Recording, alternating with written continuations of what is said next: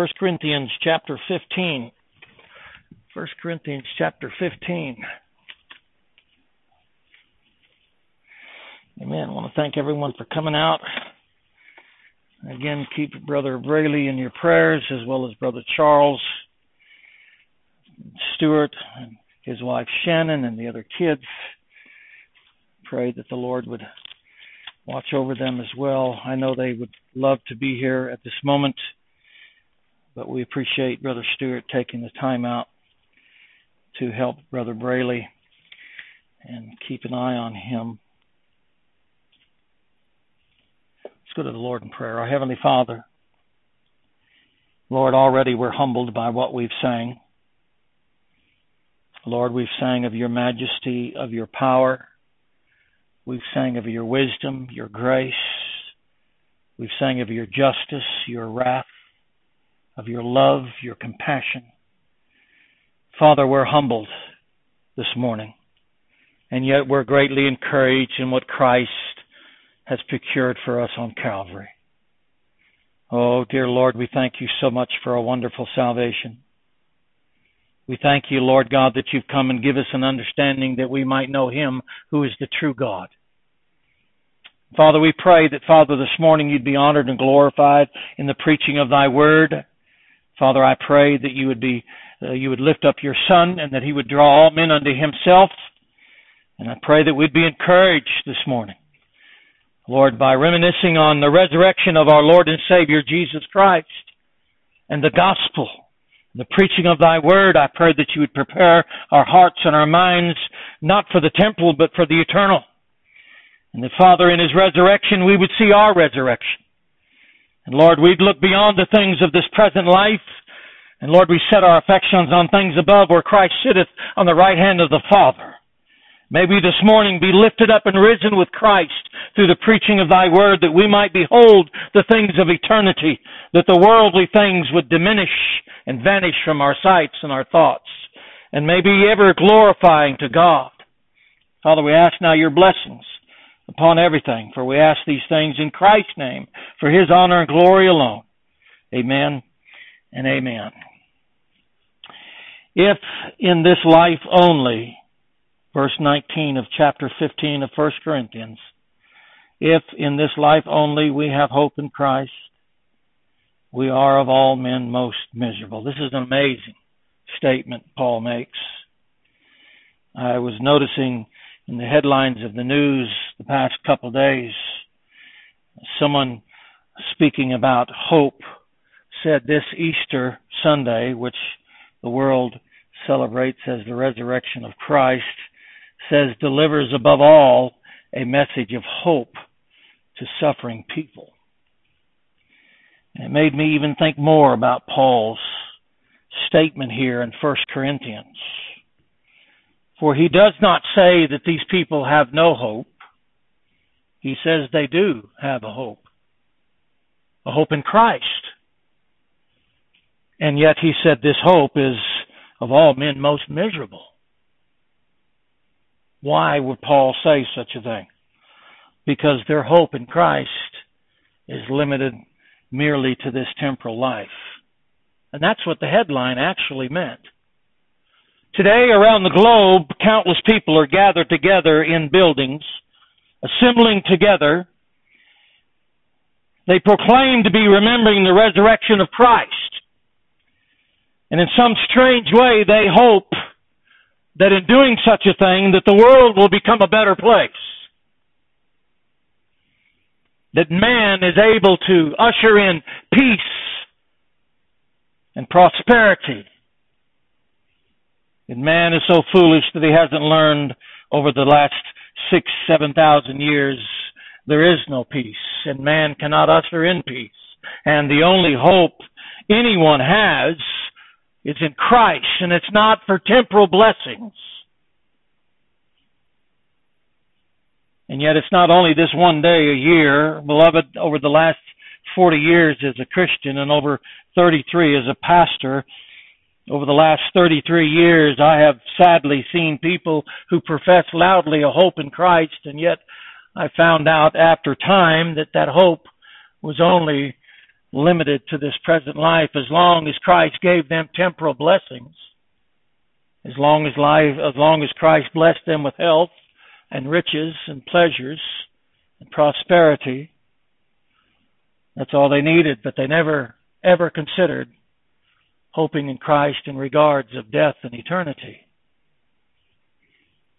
That's why Paul said these who have hope in Christ only in this life are of all men most miserable. The more I contemplated and considered this text, the more I became both bewildered and amazed, which is not unusual even after 40 years of reading Scripture. For this divine exhortation was not spoken in a public forum, nor amongst those who knew nothing of Christ. And we need to pay heed to that. But it was spoken in a letter written to the church at Corinth. It was written to believers to those whom Paul declared in chapter 1 were sanctified in Christ Jesus, called to be saints. He even complimented them that they do not come behind in the knowledge of Christ. Moreover, to them whom Paul also declared in this same chapter in the beginning verses, received the gospel he preached, he said they stood therein, by which he also declared they were saved in the beginning of this chapter. Yet he exhorts them to keep in memory, hold that tight, what he preached to them. Keep it tight, hold it in memory what I preached to you, he said in this same chapter, verses 1 and 2, unless they believed in vain. Now that's an amazing statement again. Paul said there's a possibility that your faith is in vain. It's a possibility you have believed in vain. This amazes me that we find this in a letter written to believers. Doctrinal regeneration is unbiblical. You say, I don't know what that is. You're not missing anything. If you do, uh, just so that you know, it's unbiblical. Ask the thief on the cross if he knew anything about the doctrine of justification by faith alone. Had he joined a church, been baptized? A few minutes earlier, he was cursing Christ. And a few minutes later, he was asking Christ if he could join him in his kingdom. And Christ says, Sure, you'll be with me today. No time in between to learn of the just doctrine of justification by faith, was there? Oh, the foolishness of men. He thinks he's so smart and wise. That's why God's chosen the foolishness of the world. That's why preaching is called the foolishness of preaching.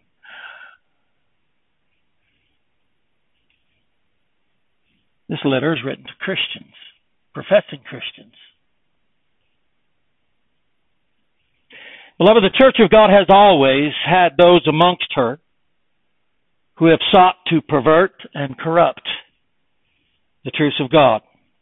Be they the legalistic Judaizers of Galatia, book of Galatians, or the ungodly men of Jude, whom Jude said creep in unawares, changing the grace of God into lasciviousness, or even those who in our text would deny the resurrection of Jesus Christ.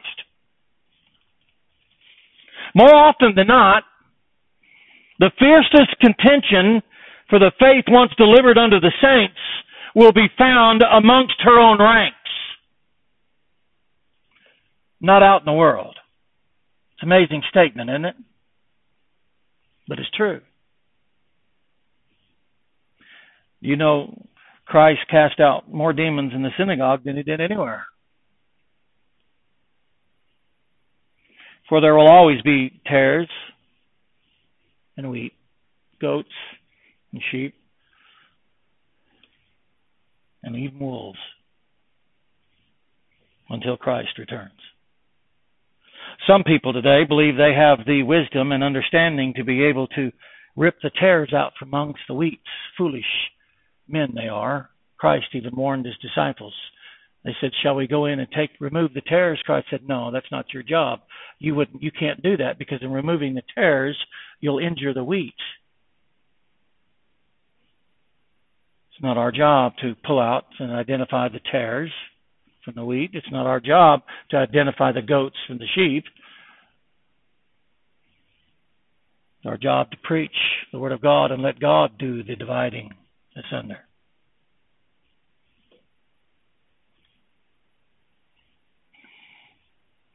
If in this life only we have hope in Christ, we are of all men most miserable.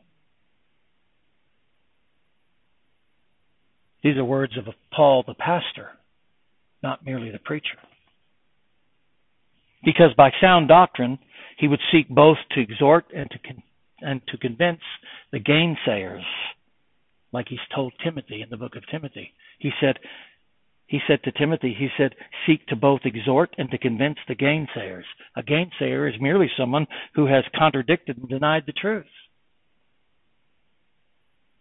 Exhort the believer convince the gainsayers. How do you do that? With the truth. John Calvin said it best. He said, For a preacher ought to have two voices one for gathering the sheep, the, uh, the other for warding off and driving away wolves and thieves. Two voices. End of quote. Good quote. Pastor is to gather the sheep and warding off and driving away wolves and thieves. Paul does this with sound doctrine.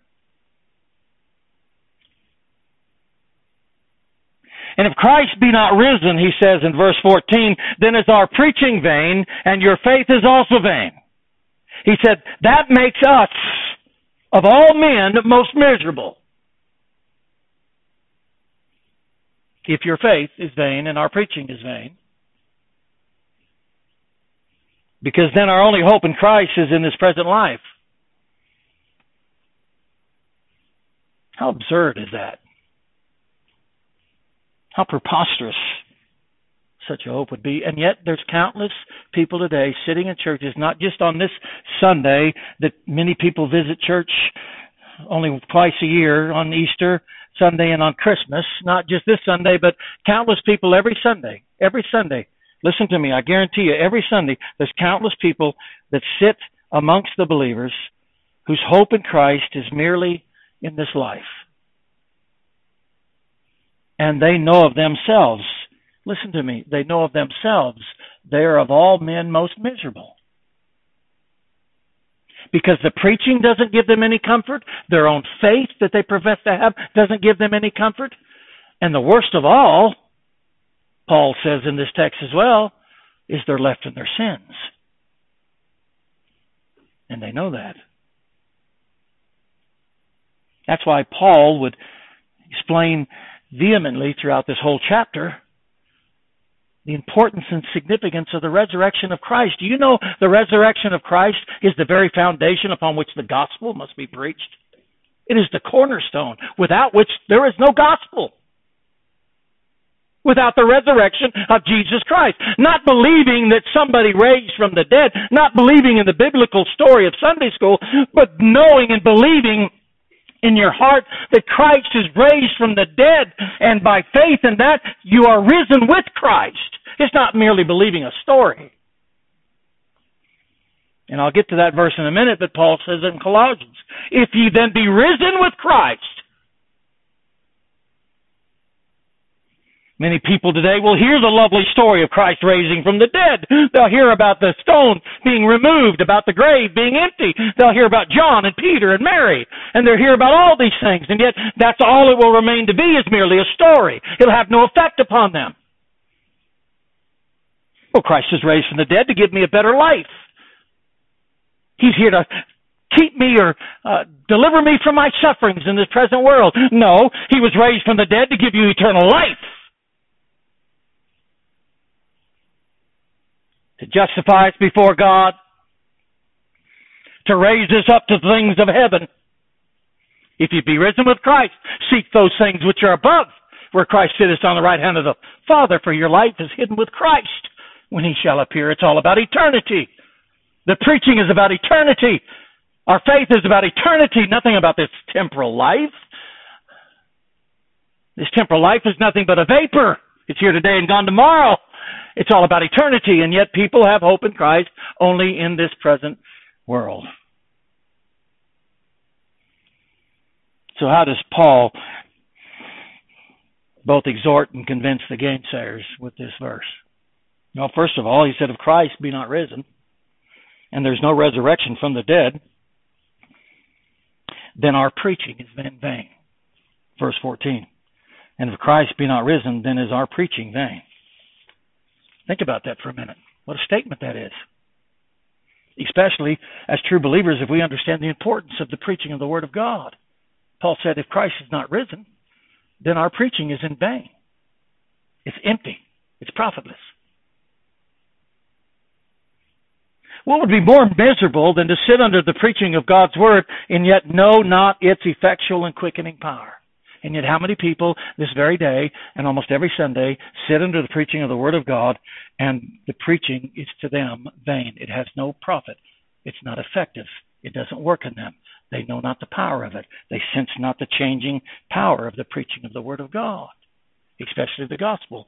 The preaching of the gospel is the power of God unto salvation. To sit under that and know nothing of that power, to sit under that and know nothing of the effectual working of the preaching of God's word upon our faith and our lives, changing our thoughts, that would that is miserable. That's why Paul says you're of all men most miserable. You sit under the preaching of God and it does nothing for you. It does nothing for you. To hear the same word of God which works effectually in God's people, yet you yourself are left unaffected and unchanged by its divine truth. It's in vain. If Christ is not risen from the dead, then our preaching is in vain. It doesn't profit anybody. It's empty.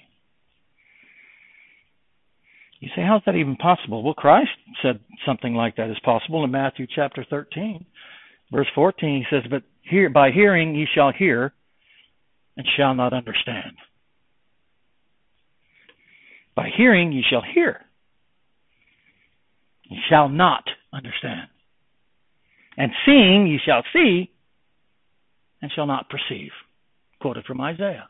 Christ said that's what's happening with these people. Oh, they hear, but they don't understand. They see, and yet they perceive not. That's preaching in vain. Paul says that's what happens if Christ is not raised from the dead. Our preaching is vain. Dear beloved, I do not expect those, if there's any amongst us this morning that know not Christ, to understand the significance of that. But as Christians, we should. Can you imagine sitting under the preaching of the Word of God and never being effectually moved or changed by the preaching of God's Word?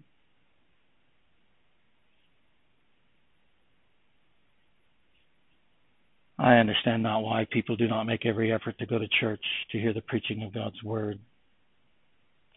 My wife and I was talking this morning about how in the generation we live in, how many so many professing Christians do and live the way they live. The preaching of the Word of God is our source of life as believers. To sit under the preaching of the Word of God, assembled as God's elect in one place to worship God, is something that we cherish above all things in this present life. To have the preaching of the Word of God affect us mightily, to stir in our hearts, to change our attitudes and our beings, we desire nothing more than to sit under the preaching of the Word of God. The preaching of the Word of God is our highest desire in this present life. Oh, to hear it preached! We understand what Paul means when he said it's vain. It's vain.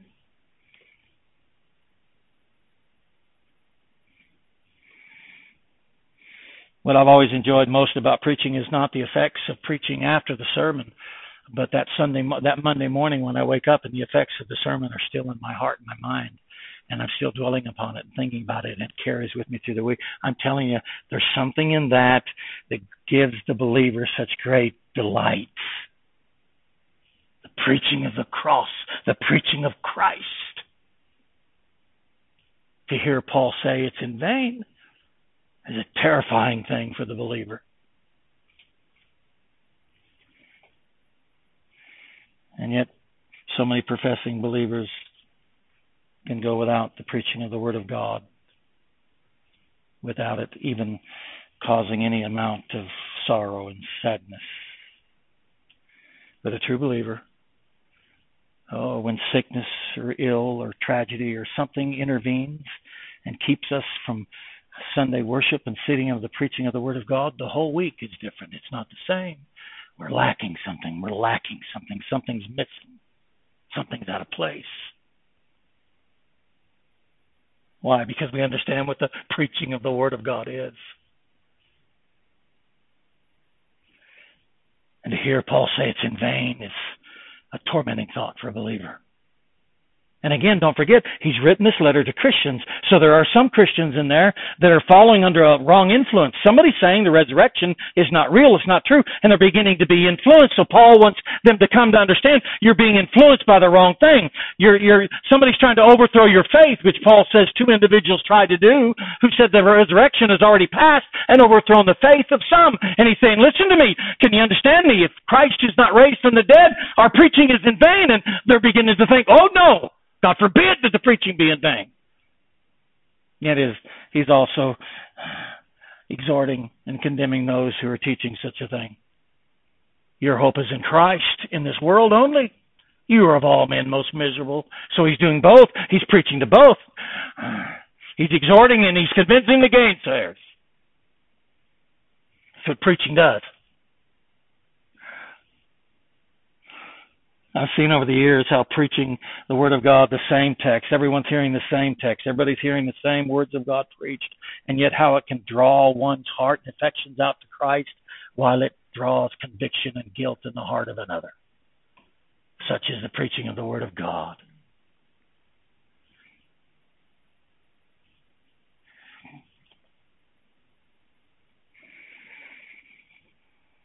If your only hope in Christ is in this present world, then the preaching of God's word will be vain to you, empty, it's unprofitable, it's useless. Not that God's word of itself could ever be vain. Don't believe that.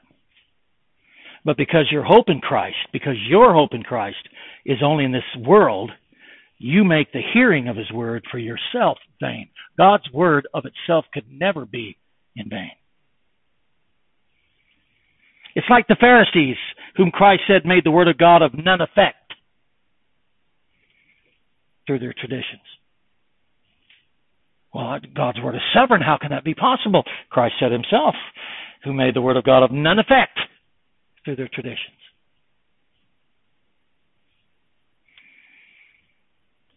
Made the word of God of none effect. It's almost like that verse that throws so many hyper Calvinists off in the in Hebrews when it said they limited God in the wilderness. Well, wait a minute. Sinful man cannot limit God. God's sovereign now. Paul said in Hebrews, in their minds, they limited God. They didn't limit God. In their minds, they did. And here's the same thing. They make it none effect. It's in vain. The preaching is in vain. For the preaching of the Word of God sets one's hearts and affections on things above, on eternity, on Christ, who has raised them from the dead. Do you know that? That's what preaching does.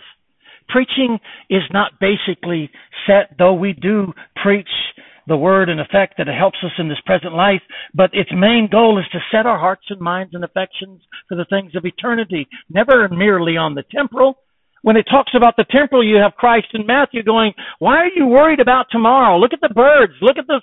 Look at how God feeds all these things. He knows what you have need. Seek ye first the kingdom of God and his righteousness, and all these things shall be added unto you. It's about eternity. So when the word of God is being preached, it sets our hearts and our minds and affections on the things of eternity. Look over in Colossians chapter 3. Colossians chapter 3, very well known passage of Scripture. I've quoted it a few times. Colossians 3, 1 to 4. Listen to Paul. If ye then be risen with Christ, if Christ is not risen, then we're not risen. But if ye then be risen with Christ, seek those things which are above, where Christ sitteth on the right hand of God. Set your affections and things above, on things above, not on things on the earth. For you're dead and your life is hid with Christ in God. When Christ who is our life shall appear, then shall ye also appear with him in glory. You see how it sets them on things above, on eternity, on Christ? That's what the preaching of the Word of God does. Yet if the preaching is in vain, the only thing we have left is the temporal.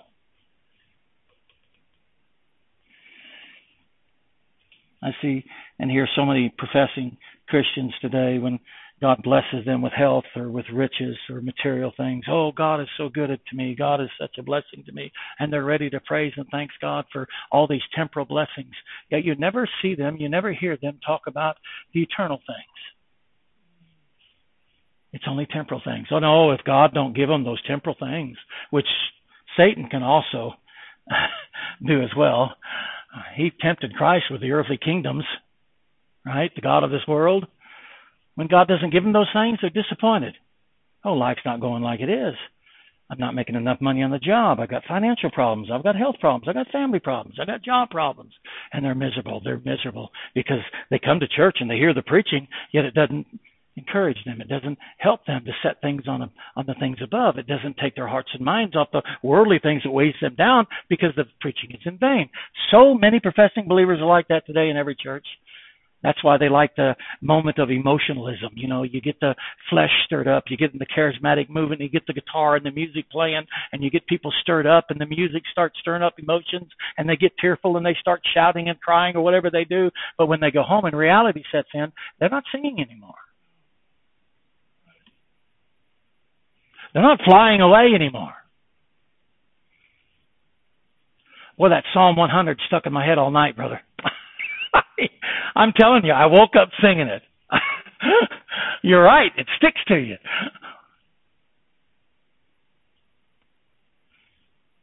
The child of God who knows and understands and desires the preaching of the Word of God, his faith becomes sound in the things of eternity. And it's like in times of trouble and trial, it's great is thy faithfulness, O Lord my Father.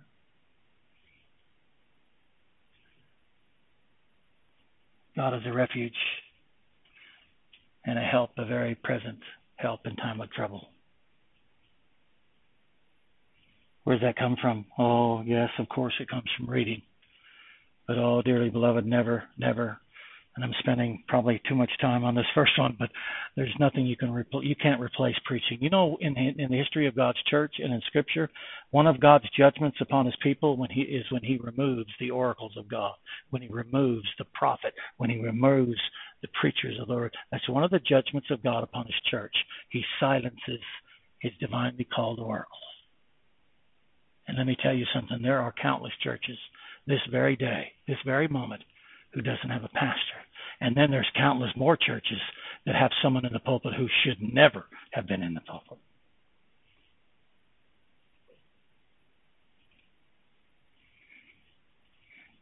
Read Scripture, study it, pray over it, meditate upon it, take private time alone with God in it. But nothing, nothing shall ever replace preaching in this present life. You need to have that balance YouTube doesn't do it. YouTube doesn't do it. I've told you before of a story, and I weary not telling it again, but uh, a contemporary of Martyn Lloyd-Jones. I was preaching in Metropolitan Tabernacle in London, Spurgeon's old church, and he was telling the story of when Martyn Lloyd-Jones was called on to preach the funeral services of kindergarten children. A mudslide had happened in eastern Wales, and the mudslide came down and killed every child in that kindergarten. Over 100 children were killed, and he was called on to preach the sermon. And that day, when he was telling the story about it, he said he flew with Martyn Lloyd-Jones to Wales, and on the way there, he said he was thinking within himself, "What shall a man say? What shall a man say?" The families that lost their young children in a mudslide. And he preached that sermon, and I was so fixated on that sermon that he preached that day. I was just everything else was lost. And it was just an amazing thing to be there and to be pre- that's only happened once in my life. Now, I've heard preaching that was good and I enjoyed it, but it only happened once in my life to that measure. So I said, I got home to Germany and I said, I'm going to get the CD and I'm going to, a DVD, I'm going to get that and I'm going to have that forever. And I got the DVD, plugged it in, listened to it, and I thought, is this the same sermon? It, it, I'm, I'm, I'm, uh, you had to be present. I'm telling you, sermon audio is okay. YouTube's all right. But I'm telling you, there's something to the physical presence and fellowship of God's people gathered together physically together to worship God when the Word of God is preached, physically present, that you cannot replace with technology.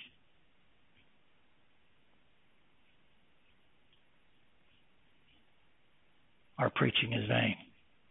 Oh, send out, the psalmist said in Psalm 43, Oh, send out thy light and thy truth. Let them lead me. Where? to my next new car, my new home, my new job. No, let them bring me unto thy holy hill and to thy tabernacles. Let them take me, escort me, usher me to heaven where God dwells. We sang in that hymn, Unceasing Praise in His presence. Can you imagine that? There's unceasing praise in the presence of God. Just thought I'd throw that out there. I thought that was kind of amazing. Christ said himself, Heaven and earth shall pass away, but my word shall not pass away. Forever, O Lord, thy word is settled in heaven. Psalm 119, No, our preaching is in vain because your only hope in Christ is in this present world. It therefore leaves you empty, unfulfilled, and comfortless. Therefore, Paul says, you are of all men most miserable. That's one. Yet Paul also says, if Christ be not risen, leaving your hope in Christ only in this present world, not only is our preaching in vain, but here's something else. He said, your faith also is in vain. And don't misunderstand Paul's statement. Not that true faith, which is a gift of God, Ephesians chapter 2. You're saved by grace through faith, yet that not of yourselves, that it's a gift of God. Faith is a gift of God. True faith is not vain. It's a gift of God. And true faith, author is and finisher is Christ. So he's not talking about a true faith. He says your faith. It's a faith of your own making. One which is vain, empty, and profitless. One which brings no real and lasting comfort. A faith only interested in worldly and temporal things. But it's not a heavenly faith. He says, Your faith.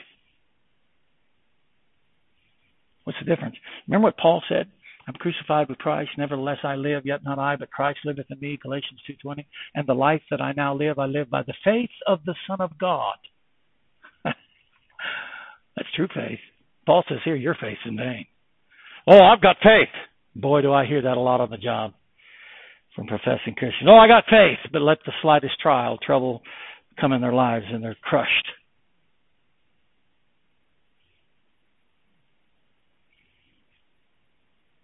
Let not things go their way, and they're crushed. Because their faith is simply in hope in Christ in this temporal world.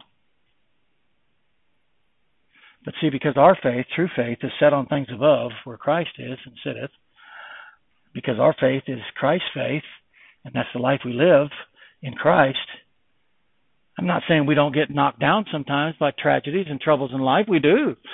Oh, but that faith enables us to rise back up and realize the trying of our faith is precious above gold, the trying of gold. We count it all joy when we fall into diverse temptations, knowing that the trying of our faith worketh patience, and patience experience, and experience hope. And hope. You see? Hope. Oh yeah, we can get thrown back as Christians, but we rise back up. If your hope of Christ is only in this world, your faith is vain. It's empty, it's profitless comfortless. It gives you nothing. Look over in Hebrews chapter 11. Been looking at this verse for a few weeks now.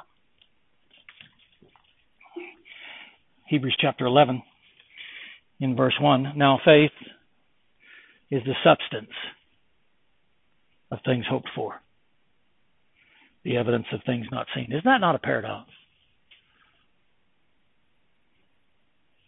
Like before church, I was speaking to David about that, the responsibility and of man and the sovereignty of God, and how many people have a hard time balancing those nice things.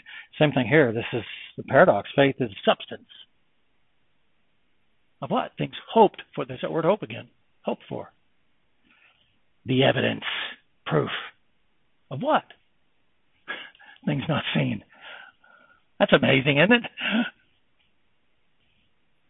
What's faith? Taking the Hebrews 11.1 and they'll go, what? but look at the effects of it. Look in verse 13 of the same chapter. These all died in faith, not having received the promises, but having seen them afar off and were persuaded of them and embraced them and confessed they were strangers and pilgrims on the earth. For they that say such things declare plainly that they seek a country.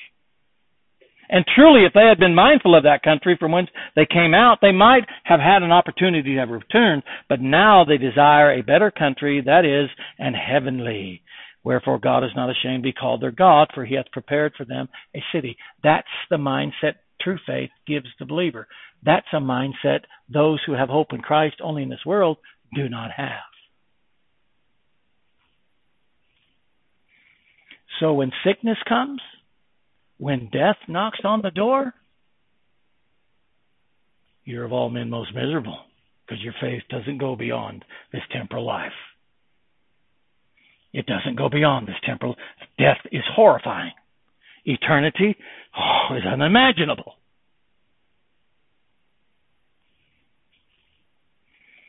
That's why your faith is vain. It has no consolation in Christ no comfort from Scripture, no peace with God, no hope outside this present world, making you, therefore, of all men most miserable, is what Paul says. But true faith overcometh. I love that word. In 1 John 5 4, true faith overcometh. That means subdues, prevails, conquers. True faith overcometh the world. True faith unites us with Christ, Galatians 2:20. I just quoted that.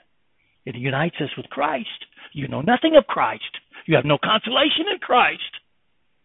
You don't overcome the world because your faith in Christ, in hope in Christ is only in this world. Therefore you're miserable. True faith brings justification before God, which in turn grants us peace with God. Therefore, being justified by faith, Romans 5, we now have peace with God. peace with God.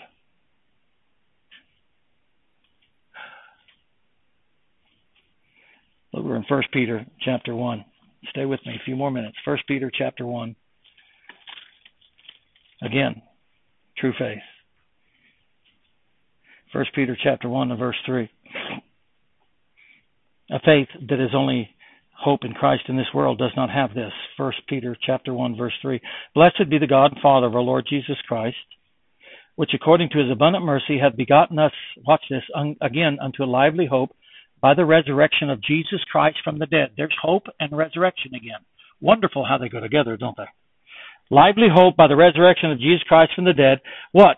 To an inheritance incorruptible, undefiled, fadeth not away, reserved on earth for you no. I'm wresting scripture here. Reserved in heaven for you. You see where faith rests? You see where faith looks? You see where faith lives? Eternity. Christ, and God.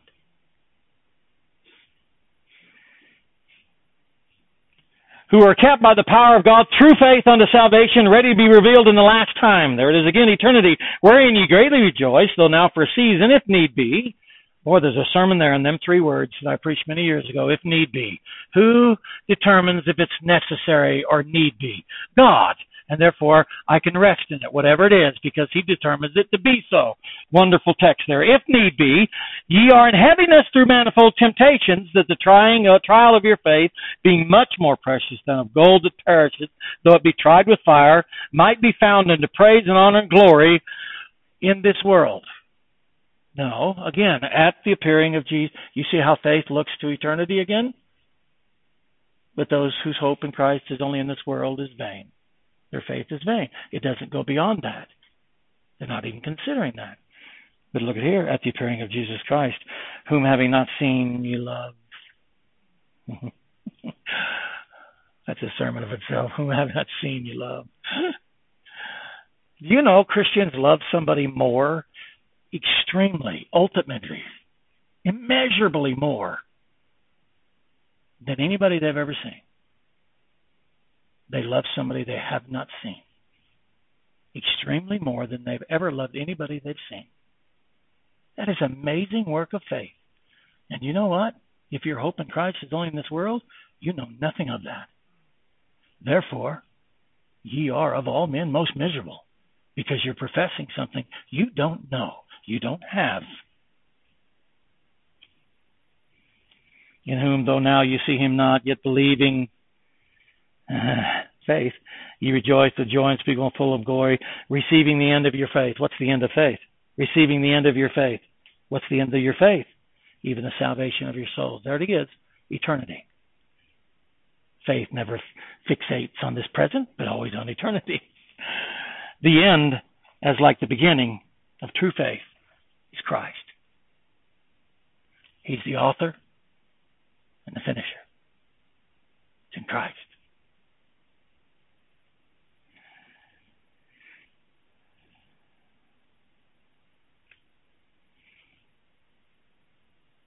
And if then, if Christ be not risen, and let me just quickly go over this third one because of time. I wish I had more time, but this third one, actually, there's a fourth one as well. But then if Christ be not risen and your hope in Christ is only in this world, this is the worst of them all. Let me tell you what your condition is before God. Let me, Paul will tell you, you are yet in your sins. Look back in 1 Corinthians, what Paul says, chapter 15. Verse 17 And if Christ be not raised, your faith is vain. Ye are yet in your sins. That's terrible. Because you profess a faith that's vain. Preaching is vain to you. And the worst of all, in all that hoping in Christ in this present world, you're still in your sins. Do you know what that means? Do you have any idea? Peter talks about those who've known the truth and rejected it. He said it was better that they were never born. As the hog, as the sow returns to the mud and the mire. Paul warned them, unless you have believed in vain. Have you believed in vain? Again, he's exhorting the believers that are beginning to fall for this heresy, and he's condemning those who's producing it, who's spreading it. You're in your sins. He looks at the Christian and said, Do you realize what that means? If Christ is not risen, you're yet in your sins.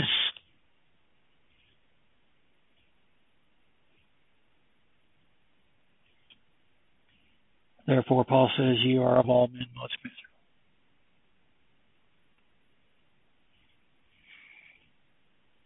And we look at we could look at more verses in Romans four and Romans eight concerning that First Peter as well. But Paul says all these things, our preaching is vain, your faith is vain, you're yet in your sins, and even those who've passed on before you, they're perished. If Christ is you see how important the resurrection of Jesus Christ is? It is the very foundation of the gospel. Why? Oh, time does not avail me to go into that in great detail. But if Christ is not risen from the dead, then we're still in our sins. Because it was all, see, Calvary would have been nothing if Christ didn't rise out of the grave.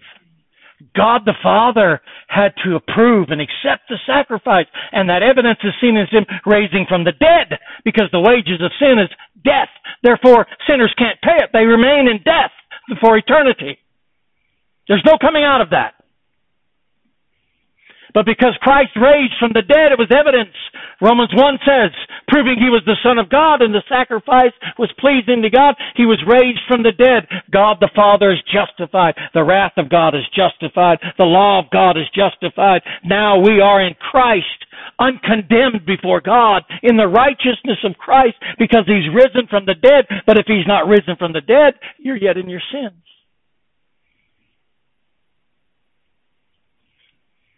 But I don't want to leave you on a negative note. Let me leave you on a good note. 1 Corinthians 15, verse 19. If in this life only we have hope in Christ, we are all men most miserable. It would be terrible if Paul stopped there, but he didn't. Look at the next verse. But now. Don't you always love it in God's word when it says, but now? Every time a but now, be, whatever follows that, it's always wonderful. But now. But now is Christ risen from the dead? So he exhorts those who are beginning to be influenced. But now is Christ risen from the dead. Your faith not in vain. The preaching's not in vain. You're not in your sins. Your loved ones has gone on before you, and he says that er, later in this in this chapter, the loved ones that went on before you, they're not perished. He'll bring with them when he comes. And then he turns to those that are spreading this false truth. You're yet in your sins. Your faith is vain. Preaching is vain. And you'll spend eternity with those who've perished without Christ. But now is Christ risen. Verse 51 of the same chapter, and I'll close with these word verses. Behold, I show you a mystery. it's a mystery. We shall not all sleep, but we shall all be changed. In a moment, in the twinkling of an eye, at the last trump, for the trumpet shall sound, and the dead shall be raised incorruptible, and we shall be changed. For this corruptible must put on incorruption, and this mortal must put on immortality. Immortal joy and happiness and peace. So when this corruptible shall have put on incorruption, and this mortal shall have put on immortality, then shall be brought to pass the saying that is written, Death is swallowed up in victory. O death, where is thy sting? O grave, where is thy victory? The sting of death is sin, and the strength of sin is the law.